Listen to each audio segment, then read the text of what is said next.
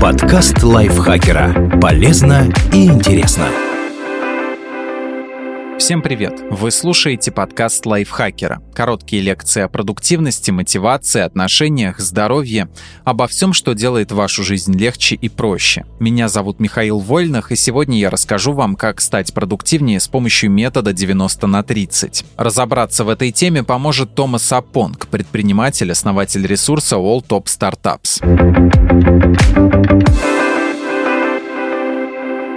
Вы окружены множеством отвлекающих факторов, перегружены проектами, целями, задачами, телефонными звонками, электронными письмами, а ваши родственники, друзья и коллеги постоянно требуют уделить им время. Но вы все еще можете сохранять спокойствие в самом сердце этого хаоса, сократить, упростить и разгрузить свое расписание, найти время, чтобы сделать срочные дела и сосредоточиться, чтобы выполнить важную работу. Мотивационный спикер Майкл Альтшулер говорит так. «Плохая новость – время летит. Хорошая новость – вы его пилот.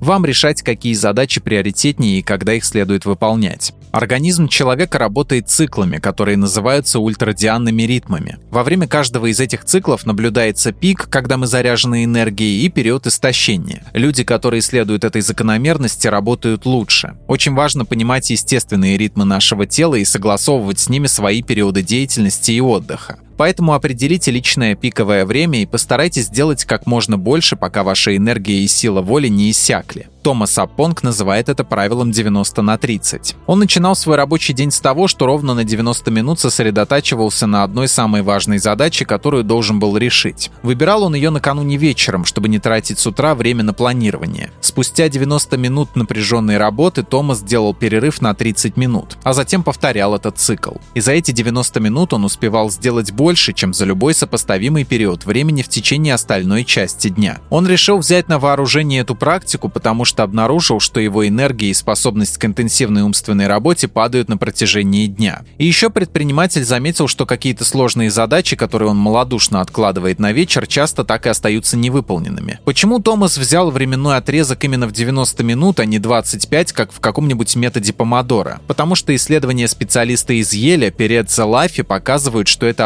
оптимальный отрезок времени, в течение которого человек способен эффективно сосредотачиваться на одной задаче. Тони Шварц, блогер, писатель и основатель компании Energy Project придумал метод 90 минут, основываясь на результатах именно этого научного труда. Вот уже почти 10 лет я начинаю свой рабочий день с того, что сосредотачиваюсь на самой важной задаче, которую выбрал накануне вечером. Через 90 минут я делаю перерыв. Чтобы не отвлекаться, я не проверяю свою электронную почту в течение этого периода, закрываю все лишние окна на моем компьютере и не подхожу к телефону, рассказывает Тони. Кроме Лафи, Шварц ссылался на работу исследователя сна Натана Клей Клейтмана. Он открыл явление, которое назвал базовым циклом отдыха активности. Его суть в том, что в течение 90 минут ваш мозг проходит 5 стадий сна, затем отдыхает 20-30 минут, потом повторяет цикл. Клейтман обнаружил, что такому графику организм подчиняется и во время бодрствования. Строго говоря, в расчетах ученого указано, что на отдых достаточно всего 20 минут. Однако сооснователь сервиса Buffer Лео Видрич, а также писатель и литературный критик Бенджамин Чек Айвай, проверивший метод на себе, обнаружили, что 30-минутный перерыв эффективнее. Вам нужно время, чтобы отдохнуть, восстановиться, позволить вашему телу пополнить свои запасы энергии. 20 минут недостаточно, по крайней мере для меня. 30 – более реалистичный минимальный период отдыха. А еще это облегчает планирование жизни, потому что люди привыкли мыслить отрезками по полчаса, уверен Бенджамин Чек Айвай. Именно благодаря методу 90 на 30 Шварц написал свою книгу «То, как мы работаем, не работает» меньше, чем за 6 месяцев. Полтора часа он работал, 30 минут отдыхал, затем повторял цикл. После первого цикла он завтракал, после второго отправлялся на пробежку, после третьего обедал. И книга была закончена раньше срока, без перенапряжения и спешки. В основе метода сила привычки. Вы должны приучить себя решать самые сложные задачи на день в первые 90 минут, доведя такой распорядок до автоматизма. Тогда вам не понадобится больших затрат энергии и прокачанной самодисциплины, и вы действительно сможете добиваться максимальных результатов. Продуктивности можно достичь только целенаправленно работая над этим. Если каждое утро у вас будет ясная цель, к исполнению которой можно сразу же приступать, ваша способность фокусироваться многократно возрастет. Поэтому проводите последние 20 минут каждого дня, обдумывая задачи на завтра и расставляя приоритеты. И сконцентрируйте свою энергию на достижении поставленных целей, как только встанете следующим утром. Попробуйте и удивитесь, насколько это просто и